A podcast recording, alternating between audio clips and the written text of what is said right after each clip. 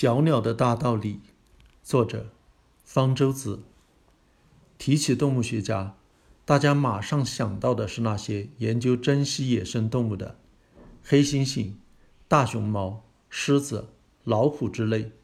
似乎这些或漂亮、或聪明、或威武的动物才有意思，为之常年待在深山老林、草原荒漠才令人敬仰。但是英国动物学家尼克。戴维斯却选择在剑桥大学的植物园里观察一种毫不起眼的常见小鸟——离雀，而且十年如一日，先后跟踪了那里四百二十七只成年离雀的生活。在繁殖季节，他几乎每天都要去拜访它们。离雀样子很像麻雀，羽毛颜色暗淡，看上去很单调。十九世纪英国博物学家。兼牧师莫里斯曾经盛赞这种小鸟，号召其教区的教徒们以它为榜样，过一种低调、谦逊而正派的生活。不过，在戴维斯的眼中，这种样子低调的小鸟的生活可是一点也不谦逊、正派。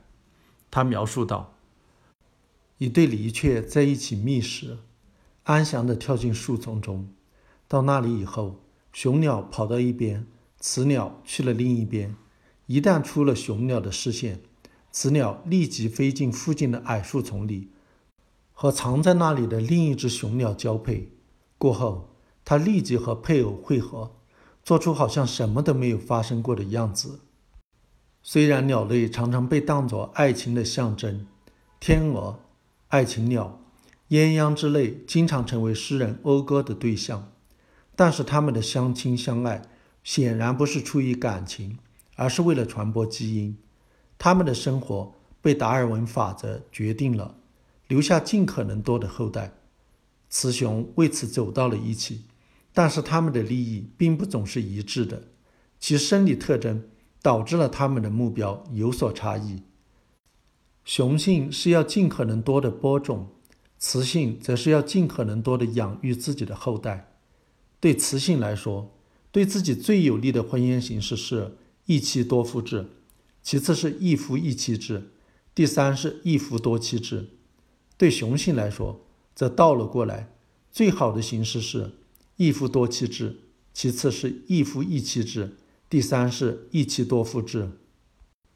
雌雄在长期进化过程中相互博弈的结果，让大多数鸟类都采用了一夫一妻制。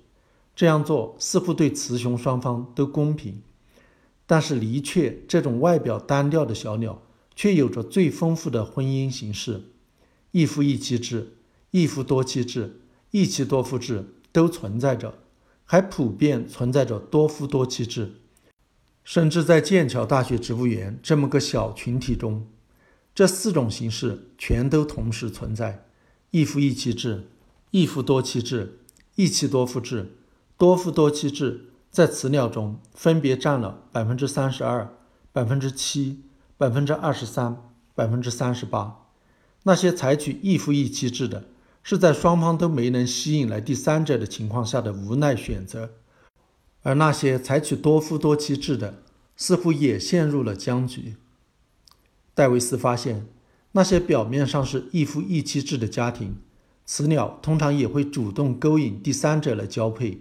这么做会鼓励第三者为雌鸟的后代提供食物，而雌鸟的原配一旦发觉，会尽力把第三者赶走。根据达尔文法则，第三者应该根据是否与雌鸟成功的交配来决定要不要为雌鸟的后代服务。如果交配成功，雌鸟的后代中有可能有第三者的种，第三者去帮忙才会增加自己的基因传播的机会，不然。就是在做无偿服务了。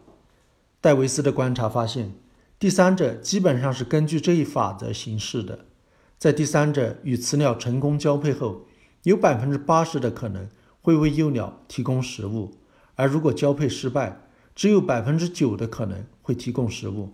而且，第三者会根据成功的程度来调整帮忙的程度。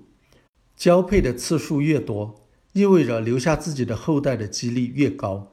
就越努力去提供食物。雌鸟勾引第三者的好处非常明显，因为由母亲和两只雄鸟养育的幼鸟，要比由一雌一雄养育的幼鸟更容易存活，在会飞时体重也更重，甚至原配雄鸟也有可能由此获益。戴维斯的计算表明，如果一窝幼鸟中有百分之六十到七十是原配雄鸟的种，那么让第三者参与进来，对原配雄鸟也有好处。但是原配为什么通常要把第三者赶走呢？这似乎表明他很清楚他的后代不可能达到这个比例。戴维斯对幼鸟做亲子鉴定，证明的确如此。在那些由第三者参与养育的幼鸟中，平均来说，只有百分之四十五到百分之五十五是原配雄鸟的后代。在这种情况下，原配雄鸟当然最好防范第三者。的确多姿多彩的家庭生活，其实是两性既合作又冲突的结果。双方都想利用对方来为自己留下尽可能多的后代。这个适用于所有有性的生物的道理，却由一种不起眼的小鸟如此鲜明地证明了。